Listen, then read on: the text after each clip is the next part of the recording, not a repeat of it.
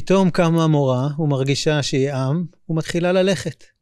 מורה למתמטיקה הקימה לפני לא הרבה זמן קהילת אינטרנט של אנשי חינוך בפייסבוק, שהפכה מאוד מהר, כאש בשדה קוצים, להיות קהילת החינוך הסוערת ביותר, בטח בתקופת הקורונה. אנחנו נדבר היום עם מיכל מדמון, מורה למתמטיקה, פתיח ומתחילים.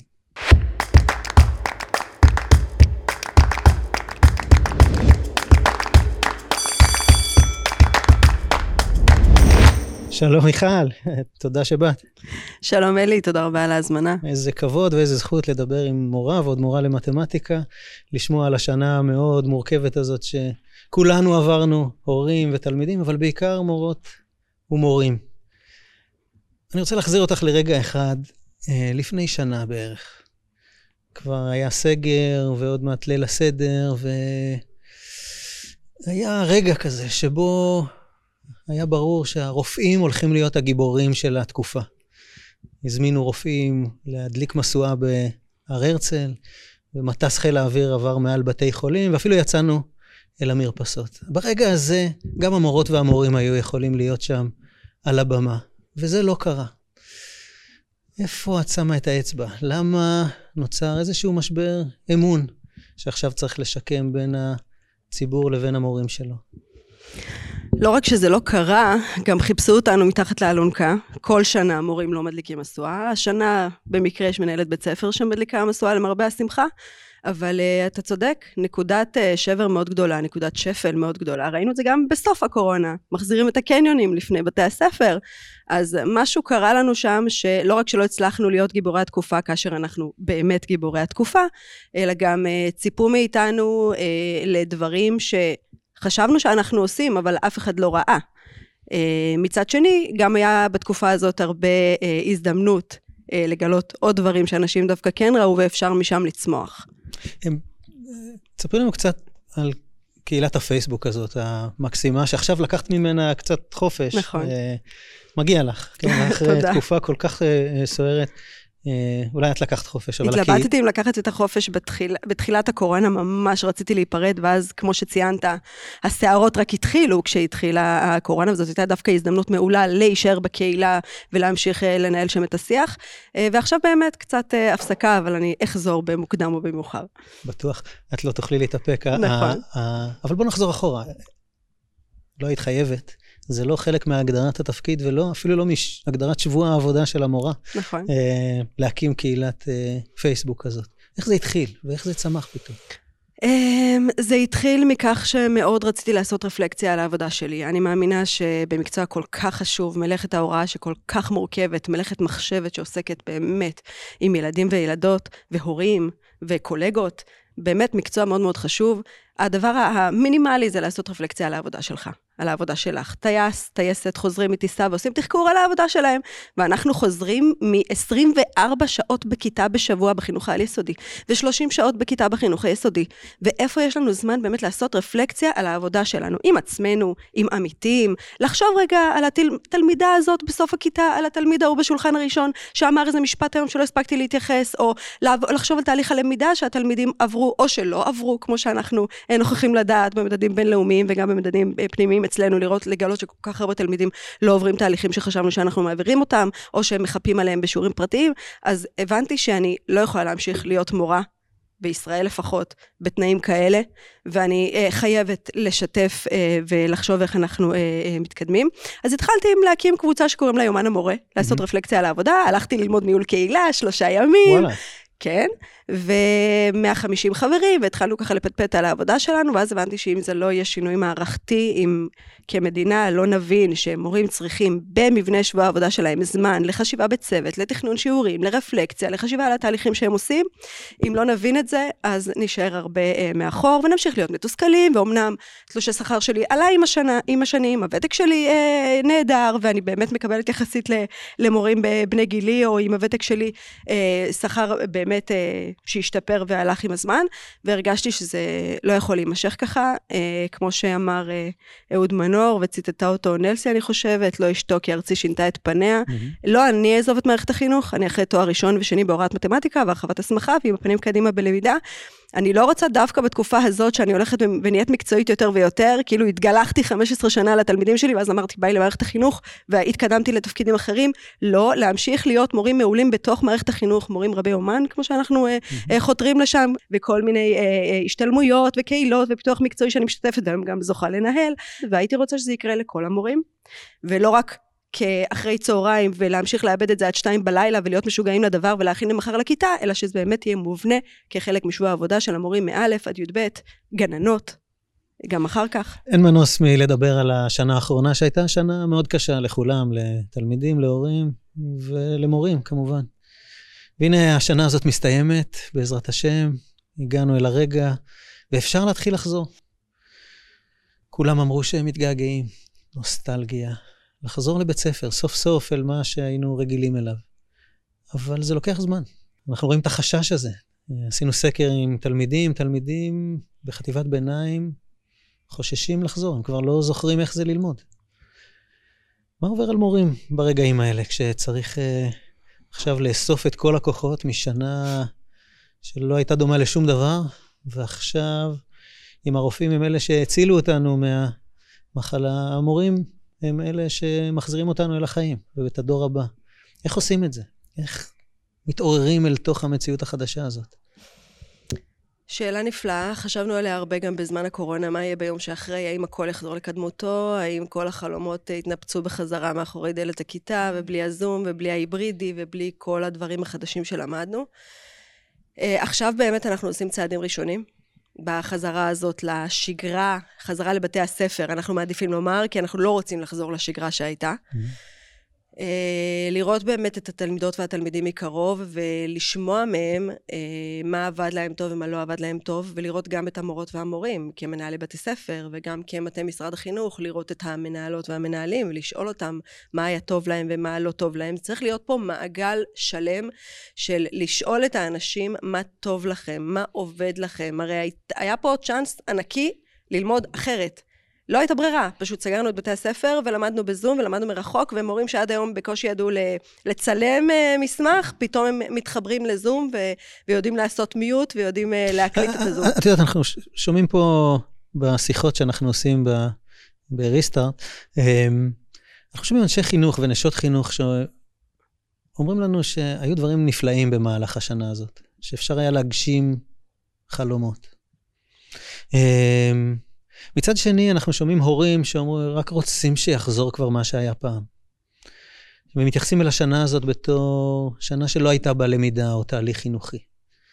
איך מביאים את ההורים והמורים, שדיברת עליהם כל הזמן, אה, במהלך השנה האחרונה בטח, כשותפים העמוקים של החינוך, להסכים על החזון החינוכי הבא, על החינוך שרוצים לתת לילדים.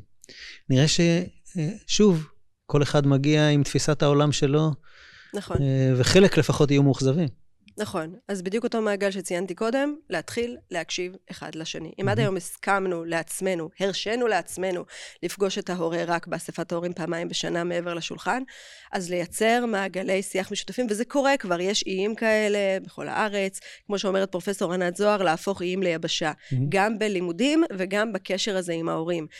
כשאנחנו רחוקים, אנחנו מפחדים. אנחנו, זה קורה גם בחברה שלנו. אנחנו לא מכירים בן אדם, אנחנו מפחדים ממנו. ואז אנחנו גם מתנהגים לפעמים באלימות כלפיו. אלימות לא חייבת להיות כמובן פיזית, בכל מיני דרכים. אז לחשוב איך אנחנו פוגשים את ההורים שוב, לא רק ברשתות החברתיות, אלא שזה יהיה מנגנונים מובנים בתוך בתי הספר, בתוך הרשויות, בתוך משרד החינוך, לראות את ההורים כשותפים, כי באמת רוב השיח המתסכל והמתוסכל היה מצד ההורים בבית שקשה להתחבר לזום, או מצד המורים שלא מדברים מספיק עם ההורים, או מצד המנהלים שלא יודעים עכשיו איך לסדר מערכות חדשות לפי ההנחיות החדשות והמתווים שיש מנהלים שטוענים שלא שיתפו אותם בהם. אז לפתוח מעגלים לשאול את האנשים מה טוב להם, מה עובד להם, ומפה להתקדם. אנחנו לא יכולים לנהל את, ה, את העולם, את המערכת, בצורה שלא מתחשבת בפרטים שנמצאים בה. את מתארת um, תהליך מתוכנן שבו מדברים אחד עם השני, מקשיבים, uh, מבררים, מאבחנים, ילדים חוזרים אולי חזקים יותר בדבר אחד, אולי עם פערים בתחומים אחרים. זה באמת קורה? זאת אומרת, האם המערכת לא מחכה לרגע שהיא תוכל לחזור לעבוד על אוטומט, להשלים מהר פערים, לרוץ מהר בחומר, להסתכל אחורה במקום להסתכל קדימה? את באמת מרגישה שיש את הביטחון העצמי למערכת, למורים בתוך המערכת, לבוא ולהגיד, אנחנו נקדיש עכשיו את החודשיים שנותרו עד סוף שנת הלימודים, כדי להקשיב לילדים, להורים ולמורים, כדי לדעת איך לבנות את השנה הבאה. זה אמיתי? זאת, זאת אמירה מאוד עצובה. אני, אפילו יש לי קצת מאוד בעיניים, סליחה. אמירה ממש ממש עצובה. כי אם אנחנו לא ניתן את המקום לאנשים להקשיב אחד לשני, זה לא יקרה. ובוודאי שהכי נוח בעולם, במיוחד למערכות גדולות, זה לחזור למה שרגילים. נכון. ואיך אנחנו מעיזים לחזור למה שאנחנו רגילים אם זה לא הוכיח את עצמו? זה אחד הכאבים הכי גדולים. ועכשיו אתה מזכיר לי שההפסקה שלי צריכה להיות מאוד קצרה מהקהילה, כי דווקא ממקום אה, של אה, מחאה אזרחית, או דווקא ממקום של שיתוף בין אנשים, דרך הפייסבוק, דרך מקום וולנטרי, דרך מקום שהוא לא קשור לשום מערכת, דווקא שם זזים דברים. אם אימא למשל מעלה פוסט שהילד שלה בחינוך מיוחד לא מקבל מענה, מתקשרת אליי יועצת מנכ"ל משרד החינוך למחרת ומבקשת פרטים של האימא הזאת, כדי לעזור לה. ואלה דברים מאוד מרגשים, אבל באמת אני גם עובדת במעל 100% משרה בשגרה שלי, וגם כמובן מתעקשת להמשיך להיות מורה, כי אני לא יכולה לעסוק בדברים שמדברים על חינוך אם אני לא עושה את זה בפועל, ב- ביום יום שלי. וזה לא פשוט, זה לא קל, אבל מסתבר לפעמים שרק אלה הדברים שיקחו אותנו אה, למקומות הטובים, למרות שאני כן משתדלת להאמין בכל ליבי בכוונות הטובות של האנשים, בכוונות הטובות של מובילי המדיניות, שאני גם מכירה רבים מהם, והם אנשים נפלאים ומצוינים ומקסימים, אבל משהו שם צריך לקרות כדי שאנשים יקבלו החלטות לשנות את מה שצריך לשנות, מתוך הקשבה לשטח. ושוב, לא להכין ארגזי כלים למורים, ולא להגיד להם, קחו הבאנו לכם, להתייחס למורים כאנשים שהם אלה שצריכים לפתח בהתאם לתלמידים שהם מקבלים כל שנה מחדש. וכמובן, קשר עם מורים. יצאתי למשלחת מורים בהולנד, דרך מגזין הגיע הזמן חינוך. אני זוכר. אחד הדברים המדהימים שראיתי שם, את המנהלת מחכה להורים בבוקר עד השעה תשע, הם יכולים לבוא, לשבת לקפה, לדבר על דה ועל ה. זה היה בית ספר מהגרים מאוד מטופח, והמקום הזה של לאפשר להורים, לשותפים שלנו בחינוך, להיכנס לבית ספר, לא לחכות מחוץ לשער ולא לתת לו להיכנס, וכל הסיפורים הקשים שאנחנו שומעים לפעמים בבתי ספר ומהורים, אלא באמת המקום הכי פתוח של לאפשר את זה כבר בתוך ההתנהלות השגרתית, ולא לחכות ל... כאבים ופיצוצים שצריך עכשיו להגיד, תנו להורה הזה להיכנס או לא נתנו לו להיכנס, אלא להפוך את זה לשגרה נינוחה של שיח ושיתוף ופעולה כמובן. אמ, הרבה אנשים ממשיכים לצטט אה, דוחות ישנים שאומרים אה, שמערכת חינוך לא יכולה לעלות על האיכות של המורים שלה, ושמורה, מורה טוב, עושים את כל ההבדל. אבל אחר כך, סביב השולחן, כשמקבלים את ההחלטות, אתה לא רואה הרבה מורים. אה, ולא תמיד אתה רואה את היחס אל המורים כאל הפתרון, אלא כאל מה נעשה. כאל בעיה. את אמרת. אמ, לא, אוקיי. לא, לא, לא יקרה לי. אמ, אז בוא נניח עולם אוטופי, שבו את החינוך מנהלים מי שמכירים את הילדים שלנו הכי טוב. בכלל כהורים זה מה שהיינו רוצים, שמי שיחליט על הילדים שלנו זה מי שמכיר אותם. את החלומות שלהם, את הקשיים, את היכולות. אז בואו נדמיין עולם כזה, והוא מגיע, הנה, אחרי הקורונה. והוא בידיים שלך. אין משרד בריאות ומשרד חינוך, ואין נהלים והנחיות. דמייני לצופים שלנו את, את בית הספר הזה שבו המורים מחליטים איך הדברים מתרחשים. איך זה שונה בשביל הילד שלי, במקרה הזה ילדה. אוקיי, okay, אז לשמחתי הרבה, אה, בשבטי במזכירות הפדגוגית של mm-hmm. משרד החינוך, אני הולכת ומגלה מיום ליום שכמו שציינת, הדברים כתובים, יש חוברות, יש מתווים, יש חוזרי מנכ"ל. יש כבר לפחות מ-2014, אני חושבת, למשל אה, בגרות חלופית, יכול להיות שאני טועה וזה עוד כמה שנים קודם או כמה שנים אחר כך, אבל כל מיני אפשרויות להערכה אחרת, לבניית מתווה הוראה אחר, לעבודת צוות, ל-PBL, כל השמות הגדולים שאנחנו אוהבים להגיד. זאת אומרת, הכל יש. הכל יש. אז מה... הכל יש. אז, אז מה הפער? מה המרחק? אז אני חושבת ששוב, כנראה זיהיתי נכון. לפני שלוש שנים, כשהקמתי את קהילת חינוך 2020, זה ישב כמובן על כאב בטן של שנים, כמורה וכמדריכה מורים. אה, תנו לאנשים בשטח באמת את הזמן רגע לעבד, לעכל, והרבה פעמים אומרים לי, מה, את רוצה עוד זמן? יש לכם הרבה שעות שהייה, וקיץ, חופשת קיץ ארוכה. מה אנחנו עושים בשעות השהייה? בדקתם פעם כמה עבודה מוטלת על הראש של המורה? וזה באמת מעט מאוד זמן. אם אנחנו נבדוק, באמת בישראל הרבה שעות מוקדשות להוראה בכיתה יחסית למדינות אחרות. ולתת למורה את האפשרות הזאת לא להתחבא בשירותים כדי שלא יקראו לו למילוי מקום בשעת השהייה, אלא באמת סביבת עבודה מעוררת השראה, נסתכל סביבנו, כן, למשל, משהו. נכנסים ו- ומקבלים ככה איזושהי השראה ופניות, ויושבים ביחד, אנשי צוות, וחולקים ביחד מחשבות, רעיונות, תוכניות, הרי הכל כבר קיים, למה הוא לא מחלחל? ולמה שרים ומנכ"לים חדשים מנקים שולחן ועוד מוציאים תוכניות חדשות?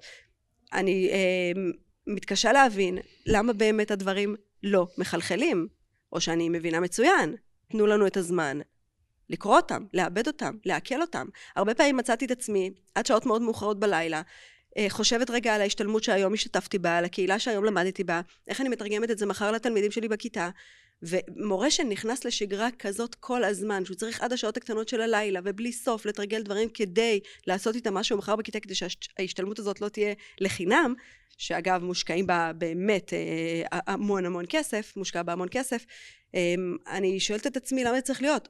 זה קורה הרבה פעמים למשוגעים לדבר, או שהם נשחקים, או שהם עוזבים את ההוראה. למה אנחנו רוצים כאלה אנשים? לבנות על מורים מתחלפים, או מורים נשחקים? אני דווקא מאוד אופטימי ממה שאמרת. אה, כי מקצוע ההוראה עובר תהליך. הוא התחיל כמקצוע, נקרא לו צווארון כחול, בעולם תעשייתי, ולכן מודדים את אה, משרת המורה בשעות המשמרת שלה, והמשמרת מתחילה עם צלצול כמו במפעל, והילדים יושבים שורות שורות, ובסוף יש מבחן, ויש ספר הפעלה שנקרא ספר לימוד שנכתב מבחוץ. כל זה עולם של המאה ה-19, שככה זה התחיל, ואנחנו נמצאים באמצע של מהפכה, שאני חושב שאת מאוד צודקת, שה... שבה המורה או מורה הופכים להיות uh, מומחים שמפעילים את שיקול הדעת שלהם, ובשביל זה צריך זמן, לא מודדים להם את זמן המשמרת, כי, כי הם, הם יודעים מתי ואיך לעשות. וכל מה שאני רק יכול להגיד לך זה שמנהיגות בסוף לוקחים, לא מקבלים. נכון. ואולי אה, הציפייה שיתרחש בהמשך. אני. חושבת שזה קיים, זה היה mm. קיים, אנחנו צריכים לחזור למקורות. Mm. המורים לא מאז ומתמיד כאלה, כמו שתיארת, אני חושבת שבמקור, במקור מלמד, מלמדת, מורה mm-hmm. ומורה. הם, הם אנשים שבאים להקשיב, להיות, באמת לעשות פרסונליזציה בלמידה. כן, כשזה היה קטן, אבל כשעברנו למסות הגדולות, okay. אה, אוקיי. אבל הנה אנחנו חוזרים לזה. זאת אומרת, אה, אז יכול להיות שבתקופת הקורונה כציבור חיכינו שהמורים ייקחו את ההובלה ויגידו למשרדי הממשלה, אנחנו משאירים את בתי הספר פתוחים, כי, כי כמו שבתי החולים נשארים פתוחים למרות שיש מחלה, אה, אז גם בתי הספר נשארים פתוחים, כי זה חשוב וזה חיוני. חיכינו לזה. Mm-hmm. אבל זה עוד יקרה, כי אה, מהלכים כמו שאת מובילה, כמו אה, קהילת 2020, שהיא הפגנה של מנהיגות, את לא מתחייבת. ומנהיגות היא כזאת ש... כמו נחשון בן עמינדב. אם, אם אתה קופץ על המים ואף אחד לא קופץ אחריך, אז אתה הופך להיות בדיחת השבט. אבל אם כל העם מגיע אחר כך, אז כבר אה, אתה אפילו, אפילו זוכרים אותך בספרי הקודש. אז מיכל, תודה רבה על הזמן שלך. אה, תודה רבה. בהצלחה גדולה. וכולנו מחכים לך שתחזרי לקהילה, כי אי אפשר בלעדייך. תודה רבה. תודה.